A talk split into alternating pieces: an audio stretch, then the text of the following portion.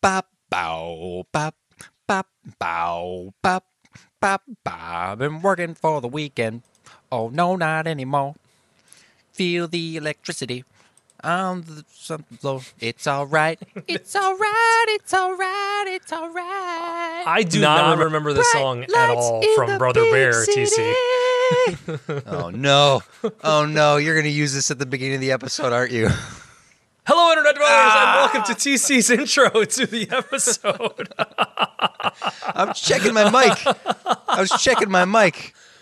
Well, see, here's the thing. You said, I'm going to go ahead and hit record, and I'm like, TC's going, and we're just going to keep going, and that is what these last 15 episodes are going to be like, everybody, where it's just bonkers. We're breaking our own mold. Anyways, welcome back to the Top Shelf Disney Animation Studios Library Podcast, because yes, TC, that is the beginning, and the podcast where we watch movies, Disney movies, you watch Disney movies, we all talk about them, it's a big old grand old time, we like it, we have fun, it's that thing.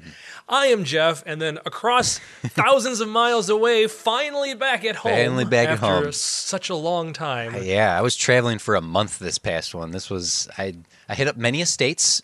And I'm happy to be home, sleeping in my own bed again. So you robbed a lot of mansions? Is that what you're saying? Yes, estates. Okay. I was in many estates. So that's my side gig.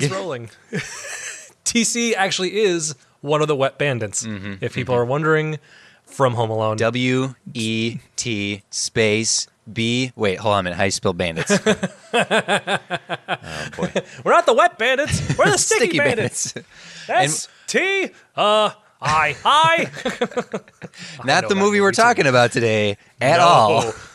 Though, unfortunately, yeah, we'll get into that later on. Not the movie at all that we were talking about, but the movie we are, in fact, going to be talking about today, this fine, fine, cold January. No, February. Dang it, February day. Is the 2003 movie. It's animated. Brother Bear. You wanted to say animated movie. Brother Bear. I did, but I'm like... They're all animated, so...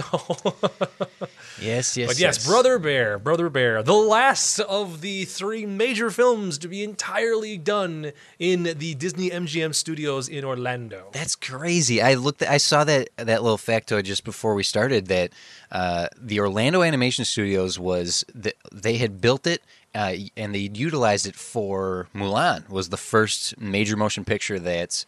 the Orlando Animation Studios had made, and we credited that for part of the reason why that movie felt so fresh, and why, at least I felt, was a big reason why why Mulan succeeded so much.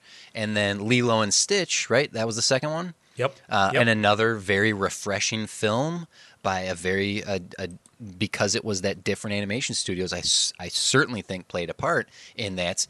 This, however, not the best one to go out on, and that's disappointing. I'm very disappointed that Orlando's animation studio, at least their 2D animation studios, got shut down. But like I mentioned last week on Treasure Planet, 2D is done. We have one more to go of the fully 2D hand-drawn stuff with elements of CG, and this is it. It's like we're reaching the end of a very, very prolific era of animation and moving towards towards what is the standard now. Yep. And it's so crazy that now you kind of just like looking back on the 40, I mean, this is the 44th episode. So 44 episodes of this podcast, and looking at all of these movies that we did and go, out of 56, 44, well, actually 45, technically. Gotta count, Princess and the Frog. Princess and the Frog, that's coming up in a couple episodes. But, 45 of the 56 movies were traditionally hand-drawn. You know, that's such a small little number, well, mostly traditionally hand-drawn. I guess Dinosaur was CG. Well, live action and CG. Yeah. Live action. So 44, I guess, again. But so many. That number is huge. And to think of, really the whole change into CG has only been the last 10, 15 years ish, right? You know, and for Disney Animation Studios at least. Now, granted, as we've discussed before, I mean, this is 2003. At this point, Toy Story is 8 years old already by the time this movie comes out. Bug's Life had come out, Monsters Inc. had come out. Yep. The sequel to Toy Story had already come out at this point. Like you're talking like CG had been around, and you know Ants was out, and like it was a thing everywhere. Oh sure, and Disney's still kind of just cranking along at doing traditional animation. Something that I feel that Brother Bear does that we haven't seen a lot of in the Disney library, particularly because they weren't competing against anybody for the longest time. Though we have seen elements of this where it was chasing the trends as opposed to being the trendsetter. I think Brother Bear is this attempt to try to recapture what succeeded with some Renaissance films. Someone in our comment section on Facebook said it was a mashup of Tarzan and Lion King, or Pocahontas and Lion King. And yeah, there's certainly some elements there, but I think that this was chasing the success of the new upstart Blue Sky, which created Ice Age, because Ice Age had come out the year before this, so it would have been in development on the heels of Ice Age. You had Scratz, the squirrel going after the acorn, and you're familiar with Ice Age, I'm sure. Yep, Jeff. Yep. Something you may not remember, though, and I feel like listeners might not remember. In fact, there's like 6 Ice Age movies now. There were humans in the first one. Oh, man, there was, because it was a little kid that they were taking around with them. They found an Eskimo baby and were trying to return it to his Eskimo parents. And wow.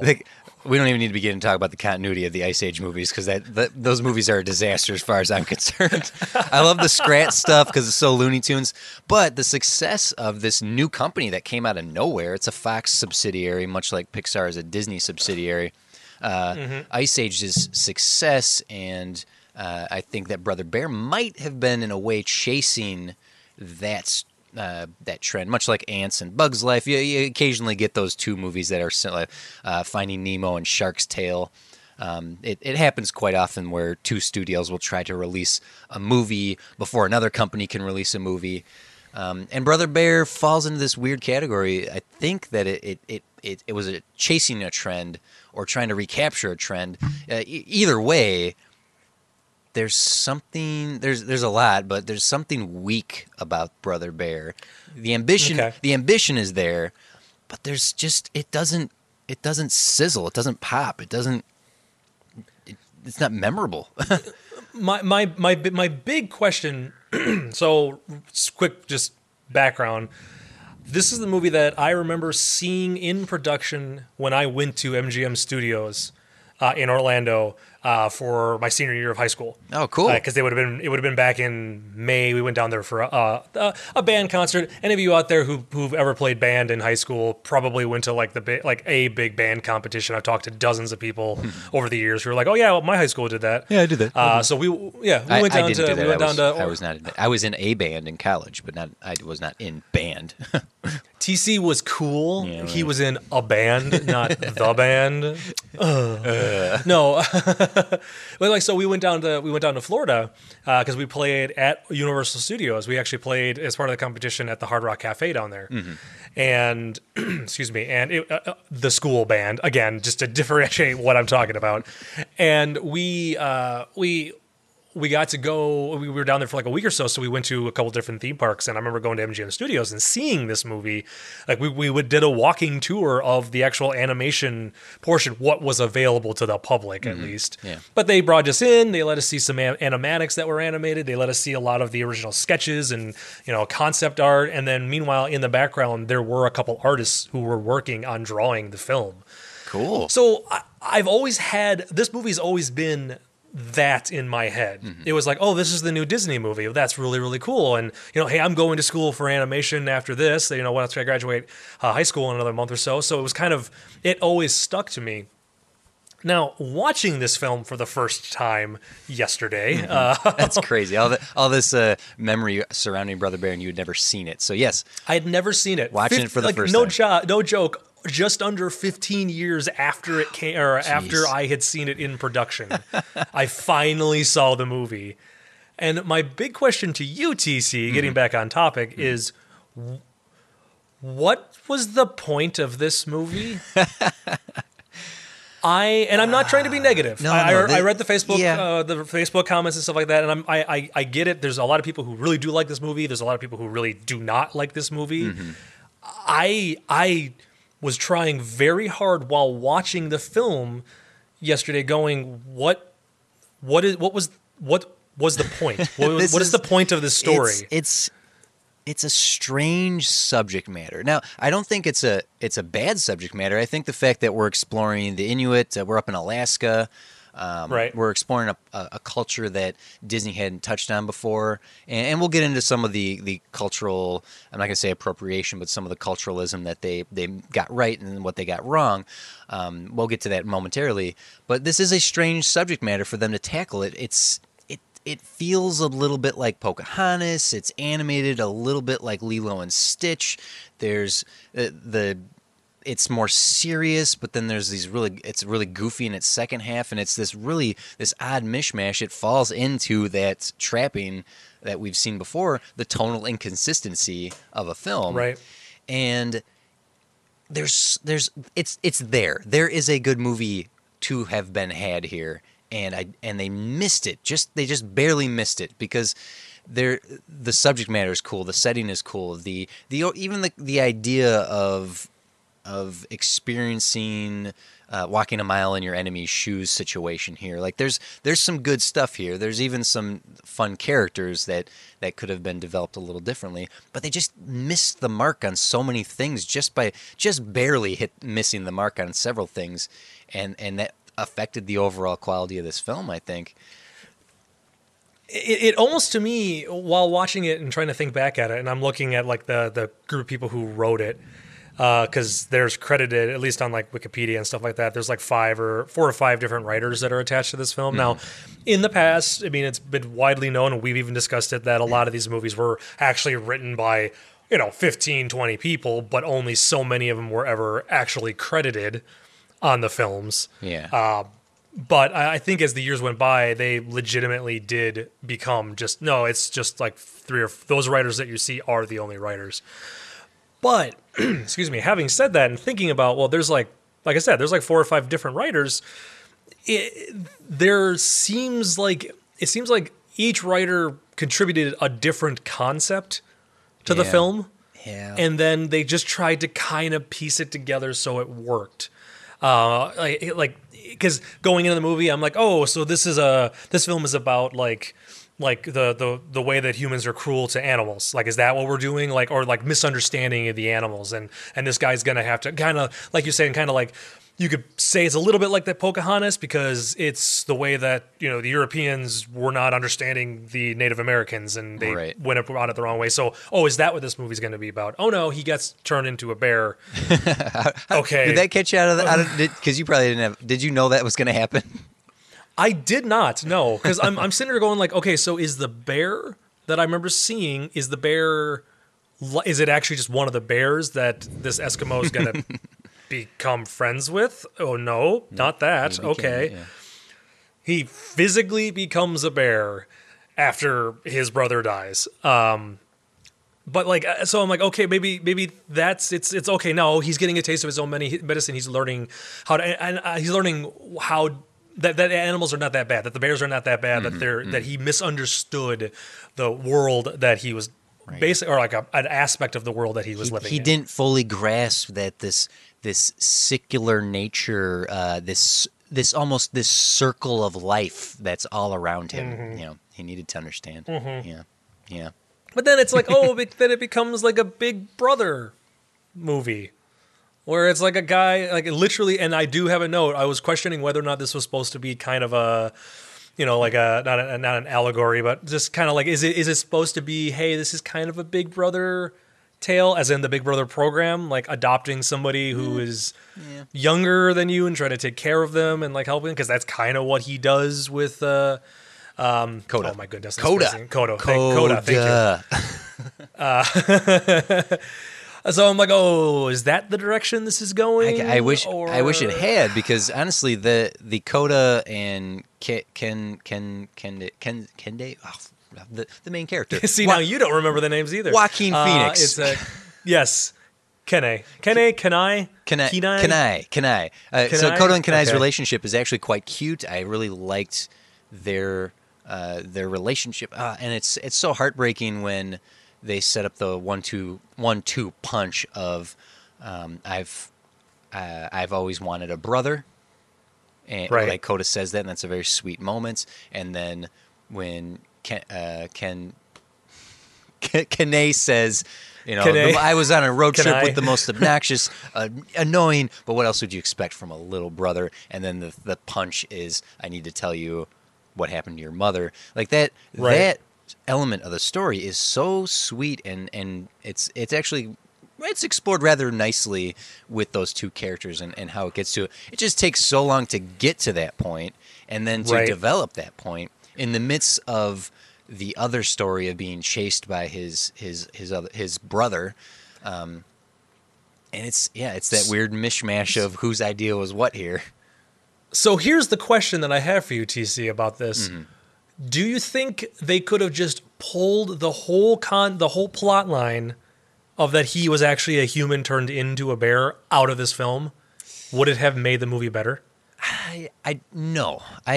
Turn Joaquin Phoenix. Okay, so here my only thought was Joaquin Phoenix's character into maybe he is a bear. Okay, he could still be a bear. We can leave him at that. Mm-hmm. But he's a loner. He ends up getting stuck with a younger animal. May not be a bear. Could easily be a different animal altogether. Mm-hmm. But then that way there is a human element still to it. We can maintain that it's just a hunter coming after them. Mm-hmm. It doesn't have to be a brother, because is there a major stake that's gained by it being his brother that he's running away from the entire time? Is this supposed to be symbolism of him? I see where you're going with it. I suppose there could have approached it that way. That's definitely a very hard rewrite to. Like a real solid rewrite of the script to remove the human transferred into the bear element of it. Not necessarily a bad thing. I honestly think there's two ways this movie as it stands could have been improved. And I know it's, you know, what's the benefit of speculating on what if, but I think this goes into like just barely missing the mark. And there's two ways this could have been done. Almost with the exact same movie we have. The first, this is a wild fan speculative theory here, is that I think Disney was the wrong studio for this film, and if Don Bluth's animation studio had made this movie almost exactly as it was, it would have been better. And I know that's. And can you wrap your mind around that concept? If you think of like All Dogs Go to Heaven, that's a much darker movie. If you look at The Rats of Nim or The Secret of Nim, Land Before Time, the Don Bluth films, they explore just slightly darker themes. Not dark in the sense of like an anime or a more adult movie, but I mean, there's dog hell in All Dogs Go to Heaven, and he had a little more edge to his movies. And there's something about the Don Bluth isms that I think might have enhanced some of the themes and tone of Brother Bear. So that's okay. That's a wild idea, but I don't know. It's a shame because we're just previous to this, it was the Titan A.E., which I think came out 2000 or 2001. That was the end of Don Bluth's career. That was the last movie he directed. He tanked Fox Animation Studios. Don Bluth only had one film outgross a Disney movie, and it was Land Before Time. Mm-hmm. And we're going back in time to back to the 80s when that first exodus of animators that Don Bluth took from Disney to create Don Bluth Studios, to create that first competitor who was a true threat to Disney way back when. We saw that again when Katzenberg left and created DreamWorks, but Don Bluth Studios could never fell the giant that was Disney, and even DreamWorks never really has been able to again fell Pixar or knock Disney down. So just the concept of if Don Bluth had attempted a film like this, I don't know. There's something that he brought to the table that maybe Brother Bear could have been enhanced by. I don't know. And I guess the other reason why I asked if, like, by removing the human element, if it would have made it better, was I was just curious to know if that would have fixed any of those tonal inconsistencies that we discussed with. Yeah, because the movie begins with it being humans, and then basically a human is killed, and then another human is turned into a bear. Yeah, it's a very different tone. Oh man, when the second, like you were saying, when the second act starts, the entire color palette changes. When it's very real world up for that first like 15 minutes or so, maybe almost 20 minutes. When Kenye, whatever his name is, when he gets turned into the bear, they fade to black. They come back up. The color palette has changed. The animation style has changed, and it goes from this very realistic to this very animated style of film.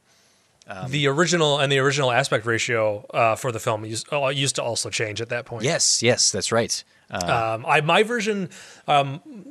version that I watched, I do not believe it does that. It didn't, but because I think that's the quote unquote like family friendly format that Disney released. But the original theatrical release, in that whole opening sequence, until it changes like that, it's like a 1:85 or like a 16:9 aspect ratio. So kind of what our normal television is. Mm-hmm. More and cinematic. Then when they. Yep, but then when it becomes that happier, upbeat, you know, like in the animal world, it actually goes to 235:1. It goes full widescreen. You know, there's stuff like that's cool. There's only a handful of movies that have ever attempted that do something like that, like deliberately. Grand Budapest Hotel.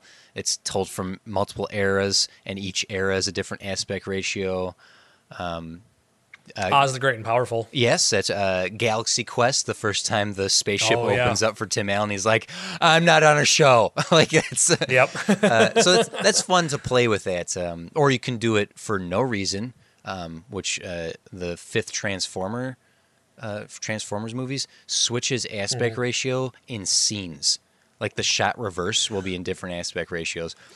And a lot of that comes down to like the stupid reason for a complete tangent, but like the stupid reason why like partial scenes are filmed with the IMAX camera in a different in the IMAX ratio, and others are filmed with a standard like 235:1 or 1:85. I don't film everything in a scene with the same camera aspect ratio. Please do not switch. But I do like that. Use it for a thematic approach. I do like that. The ambition, that's very ambitious. That's a neat technical ambition that they achieved with Brother Bear. I can tip my hat to that, to them for that. But you know, the other thing, to ground it more into traditional Disney, to not fantasize that Don Bluth made this movie, but let's just look at the studio that made it. This movie would have been leaps and bounds better had it been a traditional musical. I honestly think that if they had not used Phil Collins' transition pop songs, that if it had been characters singing right from the get-go, I mean, take the Little Mermaid template, take the Beauty and the Beast template, which they have since used for something like Frozen. Give us the opening song sung in the traditional language or style of the people. Get us into the world right away. Right. Have the characters sing. Have the grandmother paint the narration through song. Have the brothers develop their relationship through song. Like, this movie, if it was just a traditional musical, probably would have been amazing. Well, and you know, I made note that the music in this film, it caused me to stop twice. It caused me it grabbed my attention twice, because the first time was like, oh man, I'm trying to find my note. Oh yeah, it's right. It's during the funeral for the brother. Mm-hmm. And this dramatic moment happened, and then all you hear is Phil Collins in the background going, which I'm like, what are you doing? Stop doing that, Phil Collins. It is so strange, because the Tarzan music, I think, works really well, even if it's just Phil Collins singing, and the couple of random moments where the characters sing, it works quite well. I think the music blended into Tarzan. It works. In here, none of these songs work. I don't think any of these songs. No. There's like one good song that Koda starts to sing, "I'm on my way." Like that's a fun song, but in general, this entire soundtrack is I'm sorry. None of it worked for me. That first song, I'm like, is this Tina Turner singing? Why am I hearing Tina Turner singing? Like, go ahead. Well, and then again, and then the song that Koda starts singing, I will even argue at the same moment, that is the second time the music pulled me out of the film, because I went, oh wait, are we back in a Disney musical? Because the character started singing the song.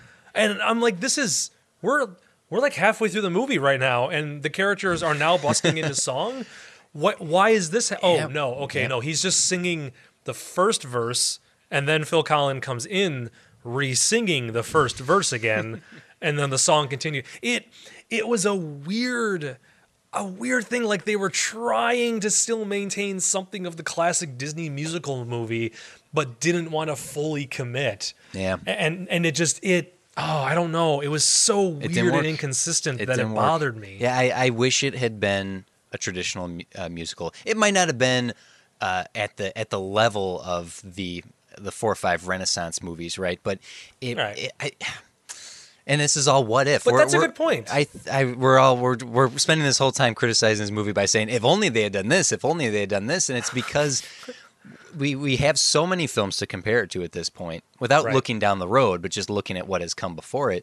And it feels like one of those movies that are like, why did you do that? Why did you do that? Right. Why didn't you do that? Because we have so many movies that we're comparing it to that we're able to look at a movie and go, it has potential. Mm-hmm. Like, I feel like that's the one thing, at least for me. I don't want to speak for you, TC, but like, I feel like for me, I can watch these movies and go, yes, it had the potential to be better if they would have gone this route based upon what we've seen work in the past. Yeah. And obviously hindsight is always 20/20, but you know, it's still, we can't help but discuss this and be like this with so many of these movies, just because it's like, no, you guys were so close. Why did you do that one thing? You shouldn't have done that one thing. I still can see why people would have a soft spot for this movie, because even when it finished, I sat there digesting it for a moment, just sitting quietly, and Candace walked in the room and she's like, oh, how was it? I said, I don't know if I liked it or not. And she was surprised, because her response was, oh, I've always liked this. I've always liked it. And I didn't dislike it. I just, it was fine, right? Like, it's fine. It's fine. It's fine. It's not the great. It's not the best. It's for me. And I've had numerous movies I've watched over the years, not including this podcast, just numerous movies, even up until December of last year, that I watched and just went, no, it was fine. Yeah. I didn't hate it. I didn't love it. It was fine. It's a movie that's there, and like, okay. Yeah, it certainly didn't offend me. I was never like, oh, why am I watching this? And we've to come off of Treasure Planet last week, where as soon as Ben, the robot's introduced, I'm like, ugh. Like, there was none of that. Like, there's like approaching the line with, once again, 80s comedians. So you have Rick Moranis and Dave Thomas doing the McKenzie brothers as the moose. The McKenzie brothers.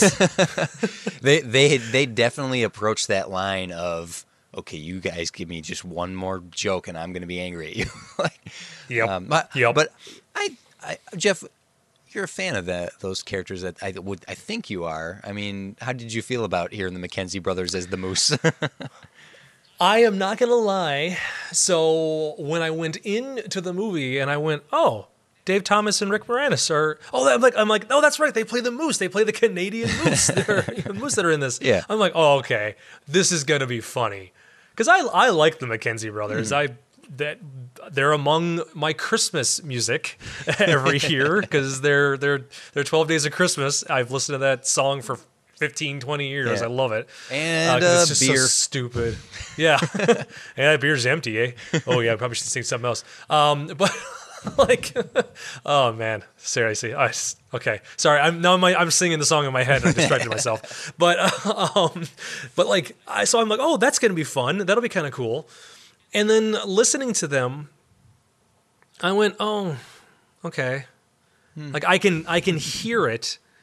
But obviously, it's not, it's not the same. It's not the same. It's not them. It's not Bob and Doug McKenzie. And I know it was never supposed to be, but I was kind of hoping for more. Kinda. I think it's kind of them. It's like you don't hire Cheech and Chong to voice two characters and not expect them to do some of their shtick, right? Right. But I see what you mean, that their shtick was restrained. Yes. You got it subtly. I'm appreciative that they didn't let them run wild. Part of me is appreciative that they didn't let him run wild, because I feel like that probably would have verged into annoying, like we got with Martin Short just cutting loose. But at the same time, that's another one of those things where it's like, maybe you should have gone all in on this, because the humor throughout this whole movie is, it's hit or miss. It's not as wildly hit or miss as something like Hunchback of Notre Dame, or we're going to keep harping on Ben from Treasure Planet. But freaking Ben. Not all the jokes are, they're not hilarious, but they're also inoffensive. It's just right. Well, and that's the other thing. I mean, you could argue, Bob and Doug McKenzie aren't really hugely inappropriate. Oh no! I mean, they're Canadian. They're Canadian. Yeah. But at the same time, watching their I keep calling them like they're real people, but watching those types of characters portrayed in the Disney movie, I could argue that it's like, oh, this is like a very tamed down super family friendly version of them. Mm-hmm. And it's like, but then that's literally just nothing at that point, because you're taming. It's like watering down. I was going to make an analogy, but I'm not going to bother, because this is a family podcast. Watering down a beer is what you're going to say. It's like watering down a beer. It's like watering down a particular type of light beer. Oh, it's a light beer. Now just water. It's more water than foam, and you go like, yeah. It's something reflective of what we're seeing in Disney, and I'm wondering if this is going to ripple through, and it's the. There seems to be this misunderstanding of comedy. I know comedy is completely subjective, right? And what some people think is funny is not what other people are going to think is funny. But I feel like there's this odd thing happening when you look at Treasure Planet and you got Delbert going, "Go Delbert! Go Delbert!" Like that's out of place. And Bob and Doug McKenzie's stuff. You got the moose here. Maybe not entirely in the film itself. We'll get to the closing credits in a moment, because I have something to say about that.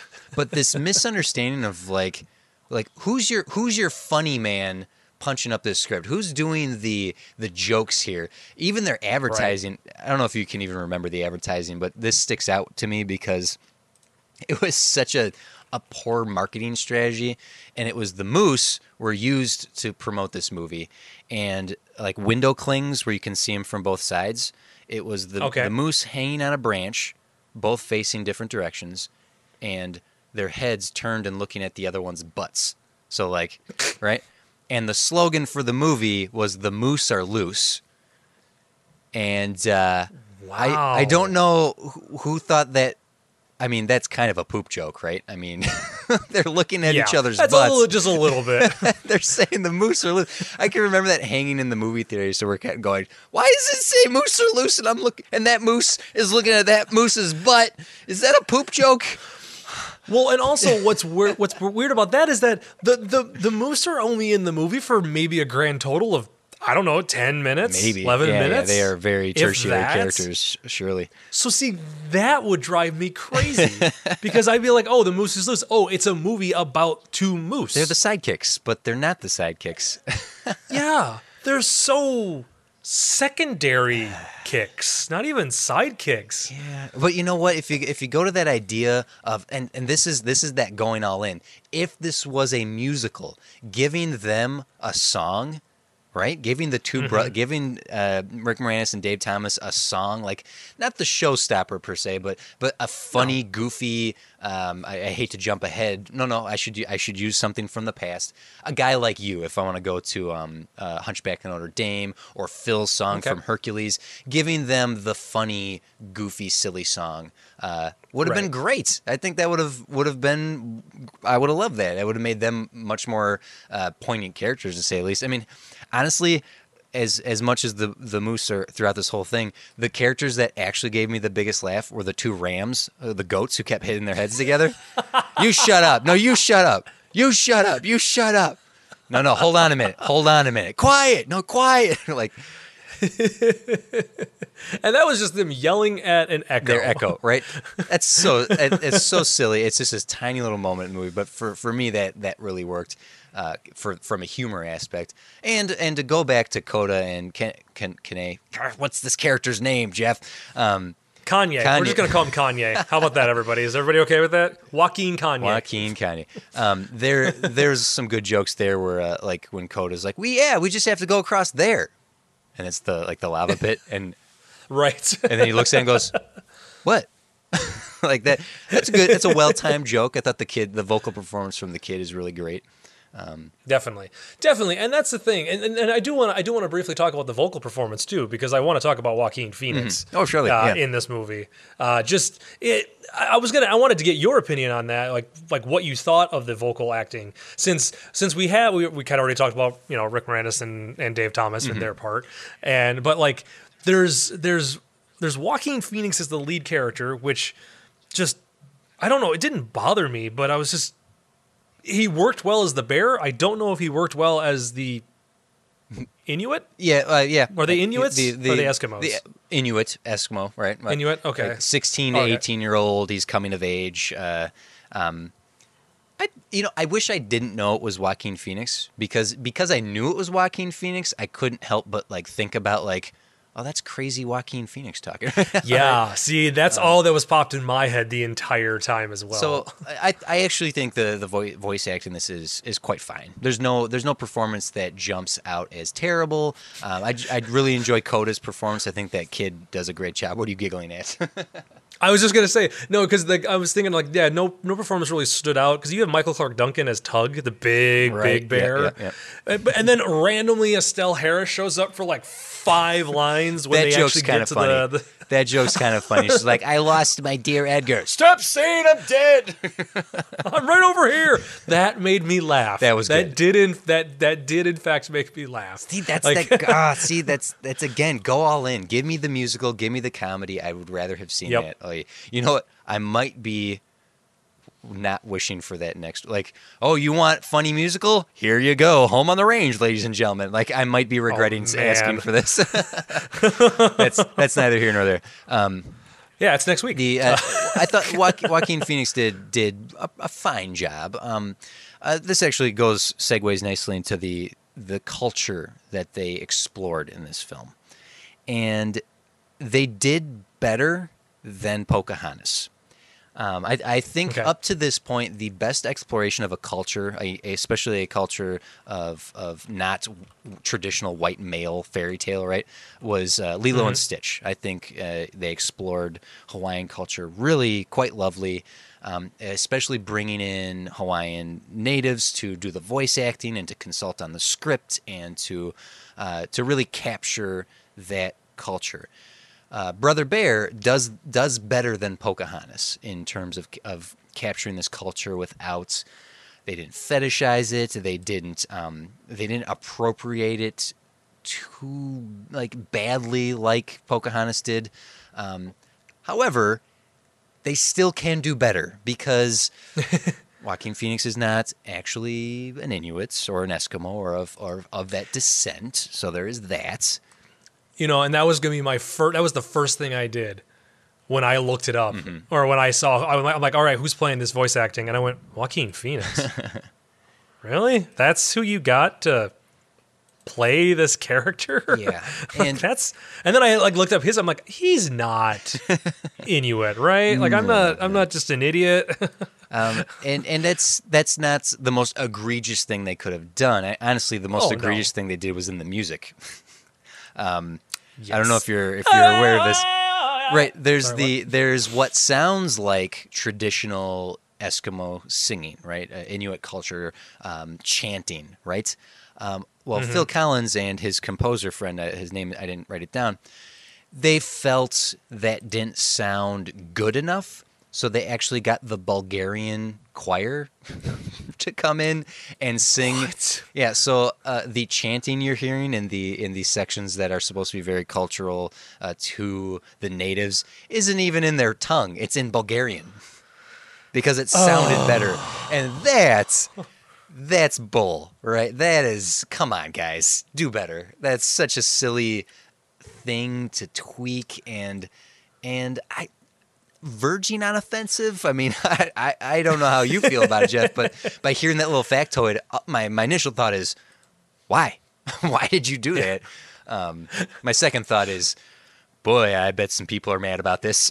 Yeah. Is this the last Phil Collins Disney movie we have? I believe so, yes. Yeah. Okay. I was starting to think about it. Okay, so I grew up being like a Phil Collins fan. Mm-hmm. My mom liked him when I was younger, and I like him. I have no issue with Phil Collins whatsoever. But then, I get to these movies, and obviously I knew he did Tarzan, and I forgot he did Big Brother until I heard him singing in one of the songs. Mm-hmm. And I went, oh, yeah, he did do the music for this, didn't he? And I'm very glad he's not doing anymore, because I don't care for a lot of the music. It feels weird to me. His style didn't work at all in this. And even when he wasn't singing the song, like that Tina Turner analog, I don't know who really sang that first song. I could hear it was a Phil Collins song, despite the fact that it was a woman singing. Right. And actually, I do. Yeah. Great Spirits in the beginning. Yes, yeah. That actually is Tina Turner. Ugh. Look, we have gone through decades of movies here and decades of styles of music. And oftentimes when we go back to the hashtag package films, I'm fully aware that we're in a different era of music, and I accept that. And it doesn't. It's from a different era, but it doesn't feel dated. I don't know if that makes sense. What I'm saying here. When I hear Phil Collins singing the Tarzan music, it fits to the movie. It doesn't pull me out necessarily. I'm sorry to keep harping on the music for Brother Bear, but this music is just bad music. It feels like his lazy B-sides from leftover from Tarzan that he just whipped together for this, and furthers my desire that this had been a full-on musical written by Alan Menken or any number of the musical composers. Stephen Schwartz, give me some fancy dancy numbers in here. Don't give me Phil Collins. And luckily, we don't get any more Phil Collins. Well, I think the reason why Phil Collins, since we're on that topic, why Phil Collins' music worked for Tarzan, Phil Collins is a big percussionist. He loves drums. Oh, yeah. He loves percussion. He was the percussionist for Genesis. For Genesis, before Peter Gabriel left and he became the lead singer. Mm-hmm. But because he's big in percussionist for a movie like Tarzan, that's jungle and it feels kind of a little more primitive, a little more native, mm-hmm. where drums feels right. Yeah, I agree. And it feels like that's what the people would if Tarzan lived amongst other natives in the jungle like himself, they'd be playing drums. It feels more correct. So I feel like Phil Collins, whether you consciously realize it or not, does tend to be very percussion heavy, mm-hmm. on a lot of his songs. That works. He tried doing something different, quote unquote, for this one, and it's no, that's not what you're good at. Yeah. And that's not what works for this movie. So just stop. Don't do it. It was just like he had to finish off a contract. Then he's just all right, fine. You want some more music here? The sad truth is, he probably did. He probably had a contract with, mm-hmm. Disney to do 2 movies, and he did Brother Bear and just was fine. Jeff, here you go. Just imagine a fantasy world where Brother Bear was done by Tim Rice and Elton John. Ooh. Complete with characters who sing, and there's no Eskimos in the beginning. Oh, man. It's a very different film.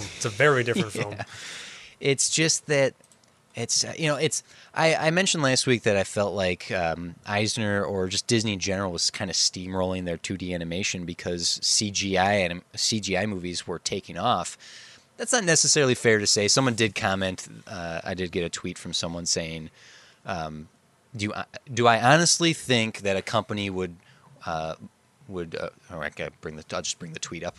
Do I honestly think Disney would waste their money by steamrolling 3 movies in a row?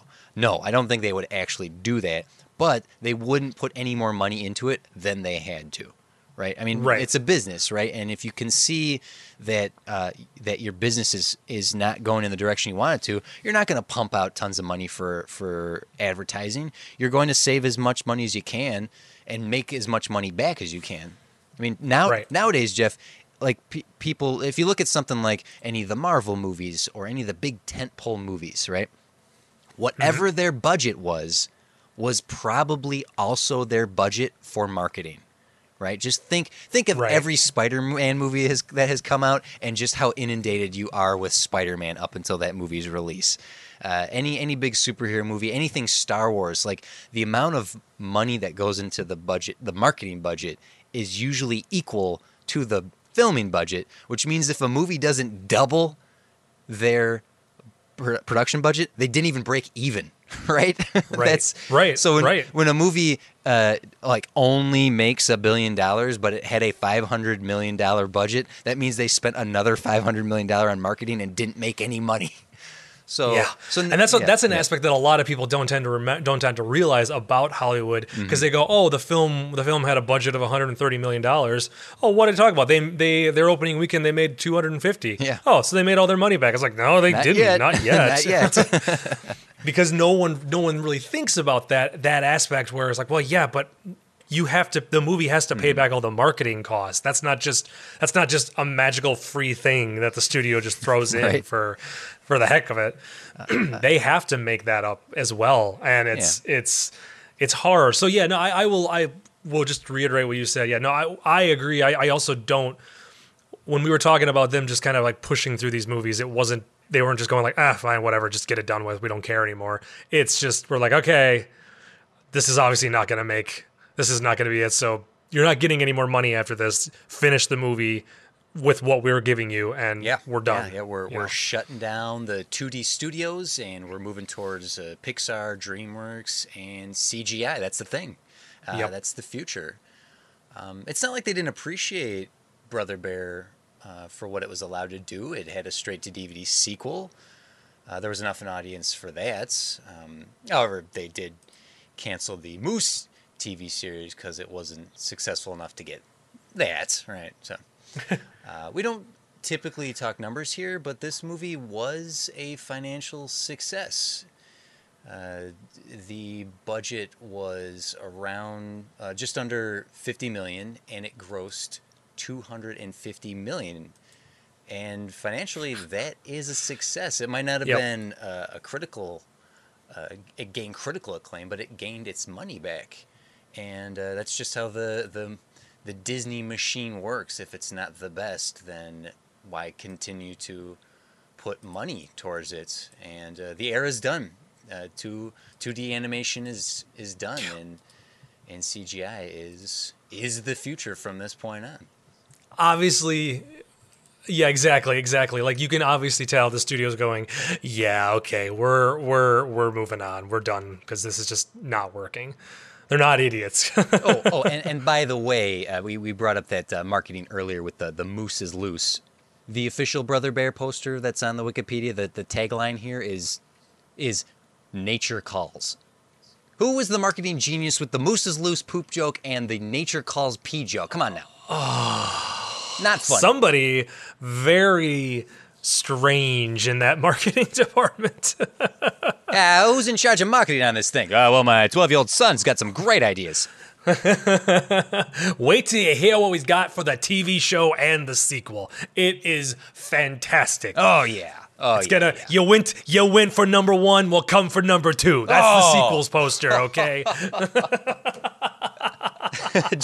Jeff, admit it. It was you. It was you all along. The call's coming from inside the studio. It's a spoil. Yeah, that's it. There you go. That's the twist, everybody. I am actually been behind the horrendous marketing for the last, 15 years of Disney movies. That's how I make my money. Also, you know what? I'm not going to lie. Pretty proud of that stupid made-up tagline that I just came up with off the spot, so... Okay. So I'm okay with it. Looking at what Disney, looking at what's working and what's not. Let's look at the closing credits of this movie. We have outtakes. This is very Pixar for them to do. It's very Pixar. Well, I mean, it's not exactly outtakes, but it's a run of gags. Now the moose are doing yoga. Yep. Does that Does that make them yoga hosers? Oh, hey there. Oh, hey, I see what you did there. Drawing the stick figure and hey, how you doing over there? That was very Pixar-y of them. Although I am happy. Jeff, I hate it when an animated movie ends with a big dance number to a pop song. Yeah, and we can blame Shrek for this, you know. 1, 2, 3, 4, and I saw her face. Now I'm a believer. Right. Just think of all the DreamWorks movies and how they always end with all the characters doing a song and dance number, like Trolls and like when Disney does this, I'm always like, oh, God, you guys are better than this. Don't give in to what everyone else is doing. And don't get me wrong, like you can do it right, like Wreck-It Ralph and Wall-E, they have pop songs that end their movies in a video game-esque fashion. But why am I complaining about this? We are off the rails. I'm sorry. The outtakes, the extra scenes during the credits, they're indicative to the rest of the movie. They're fine. They're fine. They're fine. And like, yeah, because like I'm watching them going, oh, okay, so they're gonna throw some more jokes in there. And the moose came back. I'm like, oh, good. Maybe there's, you know, maybe they'll have like a good one because it's the end credits. And I was like, oh. And like I think I quietly chuckled at like one or two of them, but nothing where I went, that's hilarious. It was just like, oh, okay. And then the fish, the very end of the movie where Koda comes back on. Yeah, it's like, no salmon were hurt in the making of this film. And then there's a salmon like screaming behind him. Help me! He's gonna eat me. That's horrendous if you actually think about it. It truthfully goes back to the whole like fly being eaten in The Emperor's New Groove, where you're like, wait a minute, no animals in this movie talk except for those that were human and turned into animals. Was that a human? Holy cow, that's dark and creepy. Like, don't do that to me, movie. Don't do that. And that's kind of what it felt like. And again, it was one of those jokes where you're like, why did they do that? Why was there a point behind doing that thing? Yeah, I get you. Putting extra kind of funny scenes at the end that weren't entirely that funny. It just goes back to that not understanding comedy, not having a firm grasp on what's funny and what isn't. I think the last great comedy we had was Emperor's New Groove. Like, that was a comedy, right? Yes. Like, that was an all-out comedy, and we haven't had anything... we haven't anything since, and I'm curious to see what's... No. And this definitely doesn't fit comedy, right? Yep. It doesn't call itself a comedy, and I'm wondering what the next movie that's truly comedic will be. In this. And honestly, I have an idea of which one it is, but obviously there's a couple of these movies coming up that I haven't seen, so I'm like, well, I can't completely judge that, but I have a really good feeling. Yeah, there's one in particular that I can think of that's really comedic. That's coming down the pipe. Mm-hmm. Man, we are tangenting all over the place here, of course. We do that so much on this podcast, TC. Yeah. It's fine. So what did you think of the ending of the movie? Like the general ending, the fact that like after it's all said and done and Kanye convinces his brother that he is, I'm just gonna call him that. That he is his brother and then his ghost brother shows up and turns him back into a human. By the way, a very naked human, which is wow. It's like that happened. I went, dude's not wearing any clothes. So get close nude. To that man. He is just a standing naked Inuit right now. But like with that happening, and then him and Kanye realizing, like, no, I need to, Koda needs me. Like, he needs me now. I have to be with him. And like, oh yes, turn me back to a bear. Okay, that wasn't where I thought that movie was going. And then, oh, look, he's living still with the other people with the humans. In the tribe as a bear now instead of... Could you have turned Koda into a human? Is that not a thing? I thought the exact same thing. Turn him into a little kid. Okay. Yeah. The overall themes of this movie just weren't explored thoroughly enough to make that ending have the impact it was intended to have. Right? I think that's because they explored the theme of brotherhood, but they also explored the theme of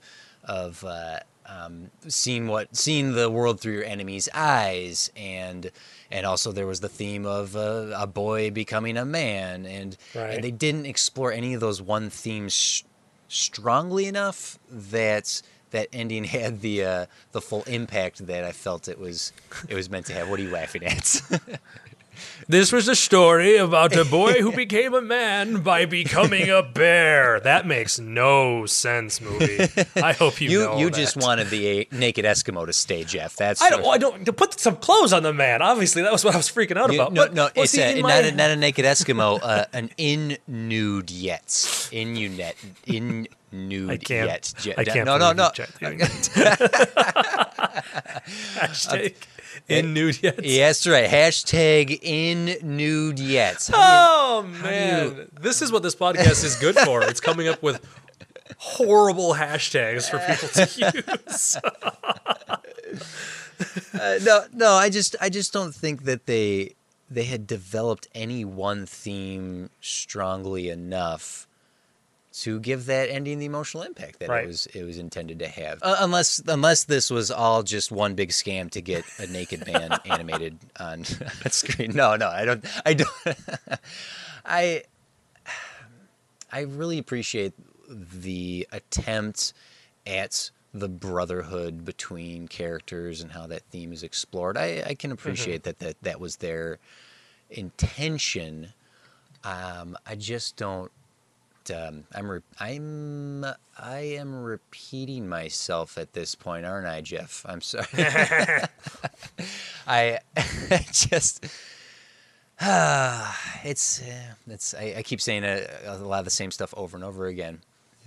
No, maybe it really is just coming down to a little too much of wishing this movie could have been one thing as opposed to what it ended up being. And I don't think that they nailed it or they knocked it out of the park. It's just another example of just missing the mark. And you know what? And I always worry about this going into some of these movies because when I finished watching it yesterday.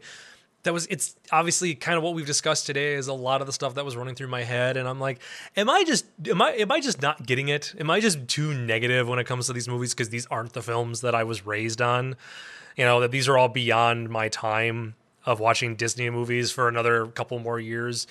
But I go back to it going like, there was a ton of those classic movies that I did not care for at all, but also there was a bunch of them that I loved that I never thought I would love, and those were well before my time. So I can't help but, again, as we discussed, I can't help but just seeing like, yeah, this had potential, they just didn't do it right.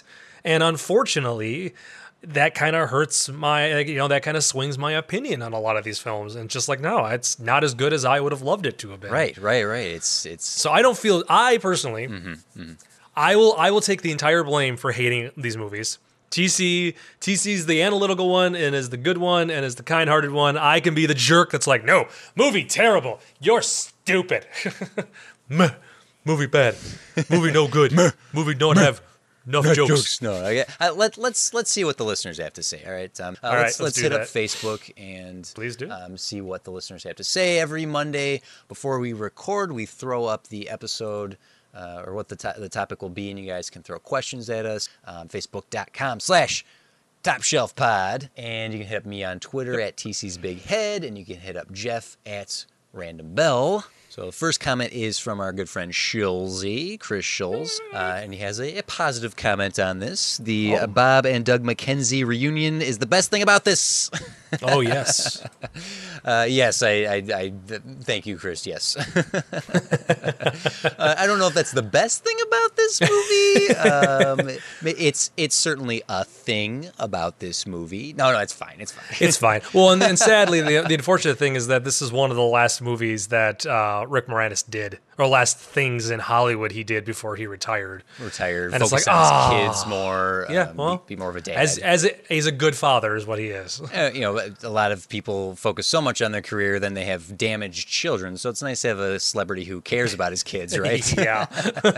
Another comment actually from Brad Daniels. Brad, thank you for listening. A movie for those who are waiting for the McKenzie brothers as animated Moose, the movie. Yep. It's funny how that's what a lot of a lot of people like our generation, or obviously would maybe like even a little older, would just be like, oh yeah, it's Bob and Doug McKenzie. That's who they know in this movie. But anybody younger's not going to know. Is that the guy from Honey, I Shrunk the Kids? Yeah, that's him. That's Wayne. It's Wayne. Peter. Wait, is that Peter Scolari? No. Peter Scolari was from the Honey, I Shrunk the Kids TV series. Rick Moranis is the one you're thinking of. Okay. Yeah, okay. Oh, hey there. There you go.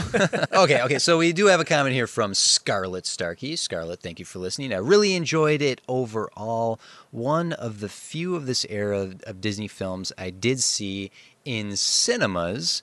Koda is just too darn cute. And yes, we will agree with you there. I think Koda is the best character in this movie. He's the most developed, right? He's got the best story arc, and so you're not wrong there, Scarlett. We like Koda too. I mean, oh yeah. Yeah, okay. He's probably the one character. Don't you ever stop talking. Koda is probably one of the few characters in the film that is cute. Probably fleshed out the most. Mm-hmm. He's the one that just is like, yep, that's his character. I never expected anything more from Koda. I'm like, no, he's a little kid. He never shuts up. He just keeps yammering on. He's very like, everything is kind of rose tinted, or he's just like, the world's great. The world's a happy place, because he obviously doesn't know about his mom being gone, and he's just happy to be there and having fun and wanting to talk and hang out with him, and much to Kanye's chagrin. Yeah, Koda was a great character, despite not because we didn't really talk too much about him. And I'm seeing just now a comment here from Natasha who says, great movie, Koda is my favorite. So there you go. See, we are all agreeing, everybody. Koda is good. Moving on to Wyatt Tucker here.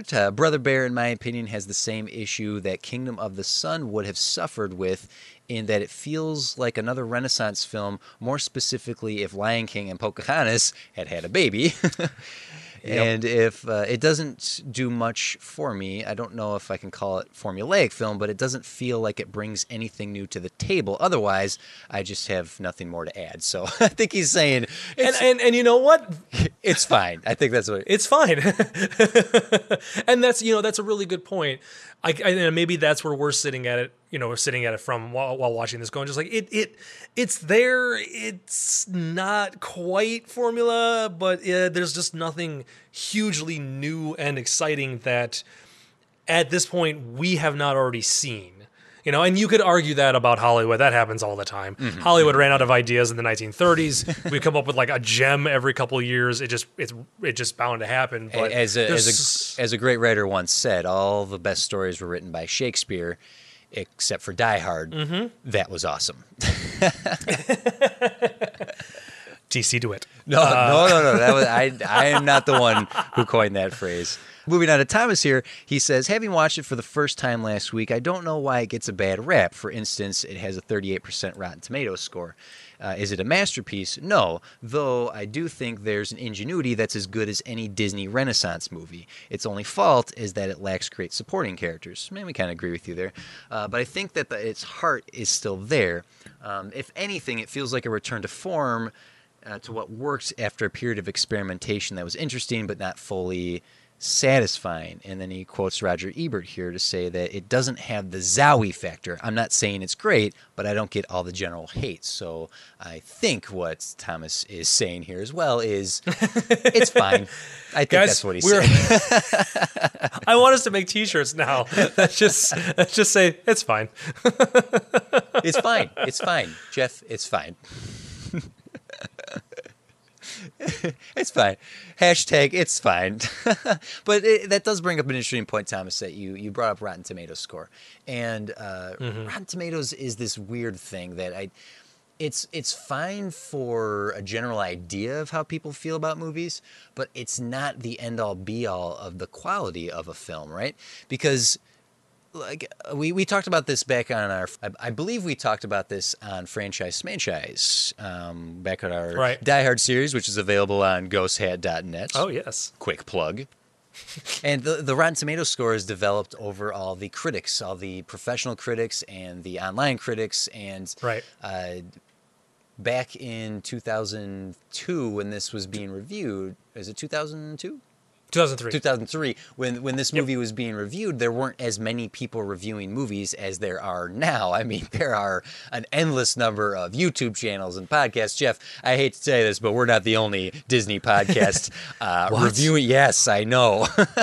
Guys, I thought we were original. I thought that's why everyone was listening to us. I'm so sad now. You can take a movie from the past that may not have been reviewed a lot.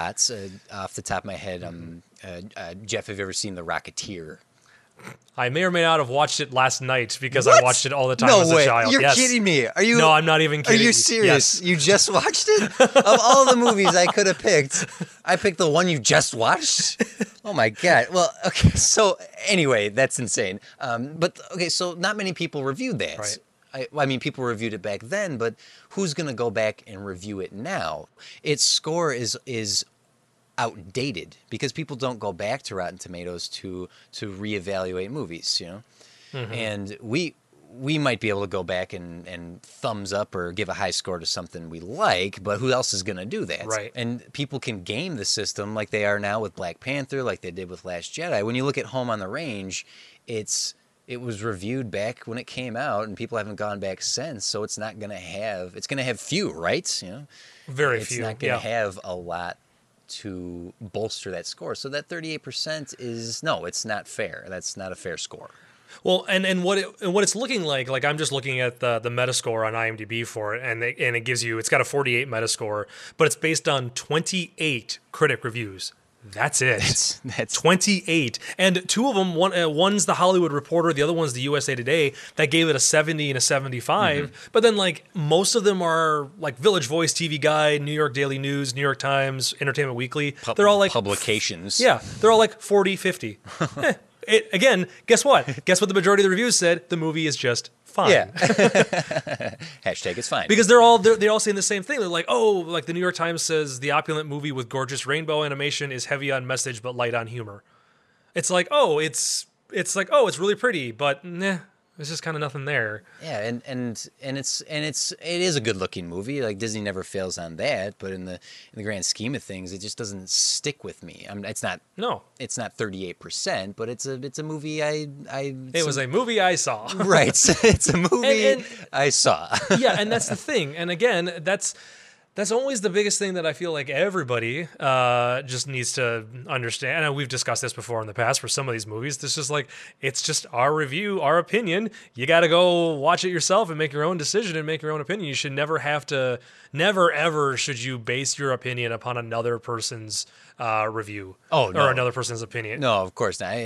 People are going to have a strong opinion about something. There's no sense in trying to change their opinion. Yes. Yeah. Not at all. Yeah.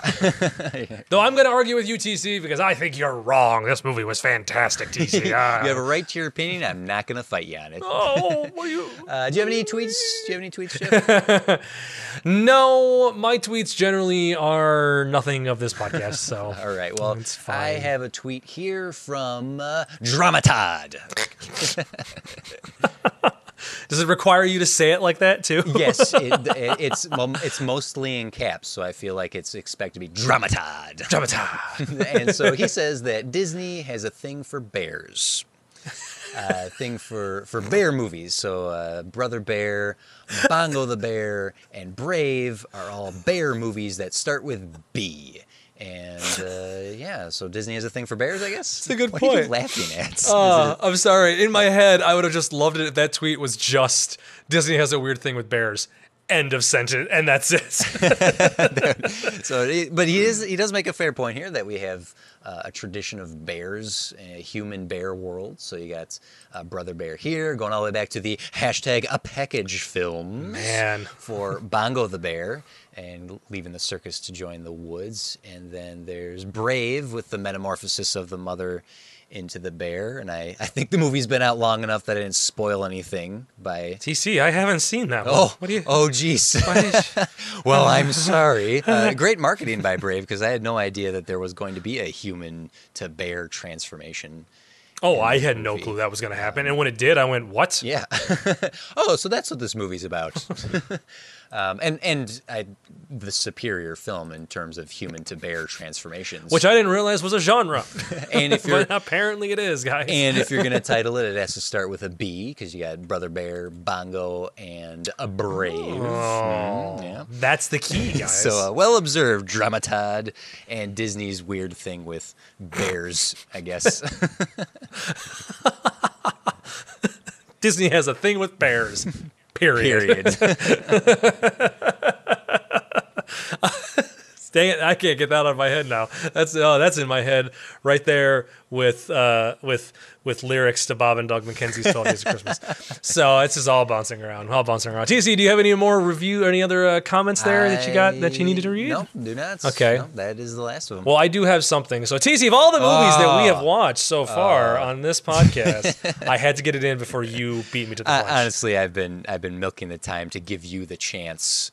I figured you did. To let you ask me what I thought. I figured you did, because there was a couple times where I'm like, we're going to... Oh, okay, you're holding off, aren't you? Well, that's no fun. I'll let you surprise me next time, okay?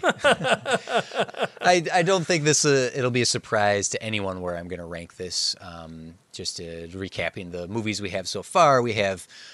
both of us have Lilo and Stitch at number 1, Treasure Planet at number 2... Yep.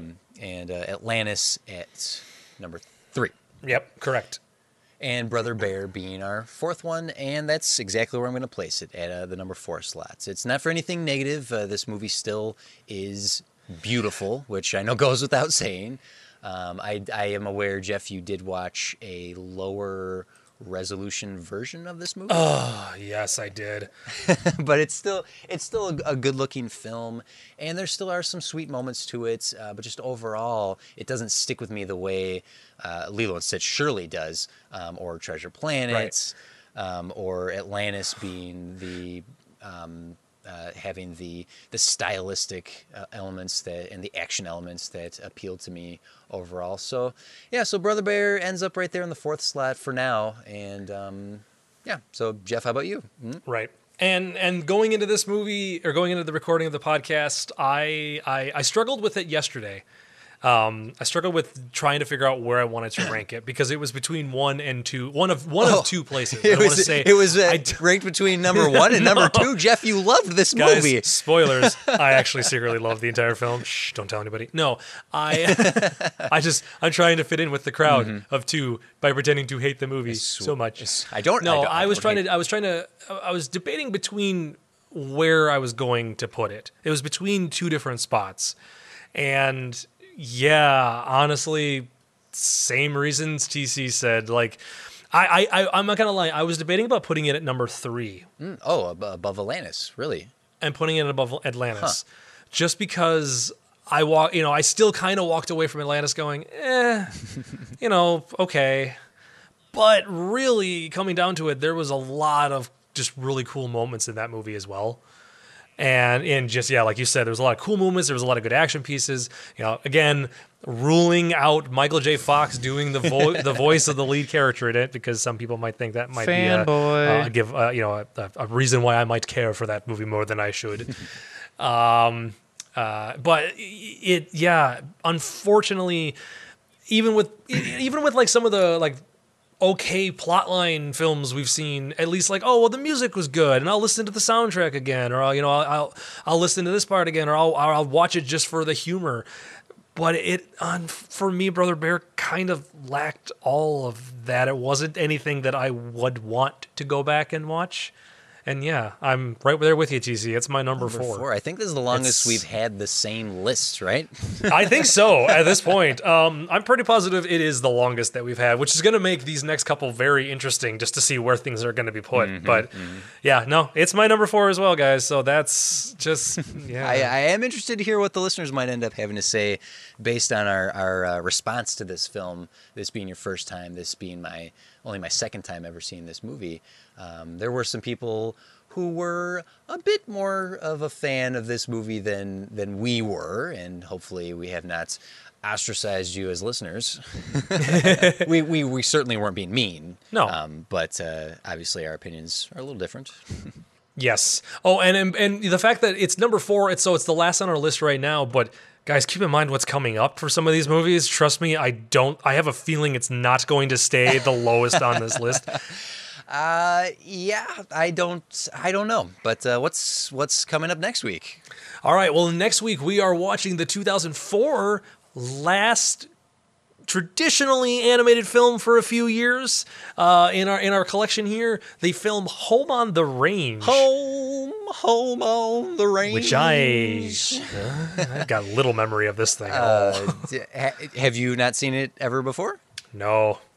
Well, I have seen this movie once before, and I formed my opinion very strongly about this film when I saw it the first time, and I am looking forward to seeing how my opinion may have changed over the years. It's gonna be interesting. Again, when I looked at this list before we even started this podcast, like not this episode, but period, way before even episode 1, this was one of those movies that I went, What the crap is that movie? Home on the Range. Yeah, like I know the names of like all the other ones that are in our list. Mm-hmm.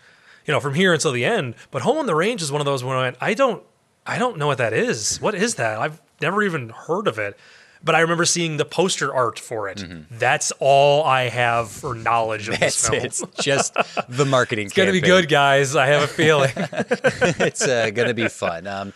Looking here, I do not see it streaming on Netflix right now. Yeah, and it's not on Amazon. You can rent it on Amazon Video. But it's not streaming on Amazon Video, and as far as I can tell, I do not believe it is on Hulu either. So well, I do hope that some of you out there listening who may not have seen Home on the Range before do seek it out and give it a watch, and then come back to hear what we have to say next week. Yeah, that'll be next week, everybody. Yeah. So hopefully y'all come back and listen to us talk about this movie.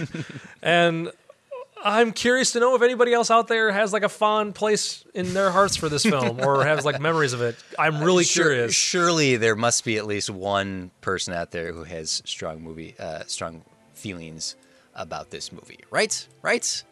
Definitely. Okay. All right. So, but Jeff, this was lovely. Thank you. Well, thank you, TC, for being here, and I'm glad you're back home finally and sleeping in your own bed again, and you know.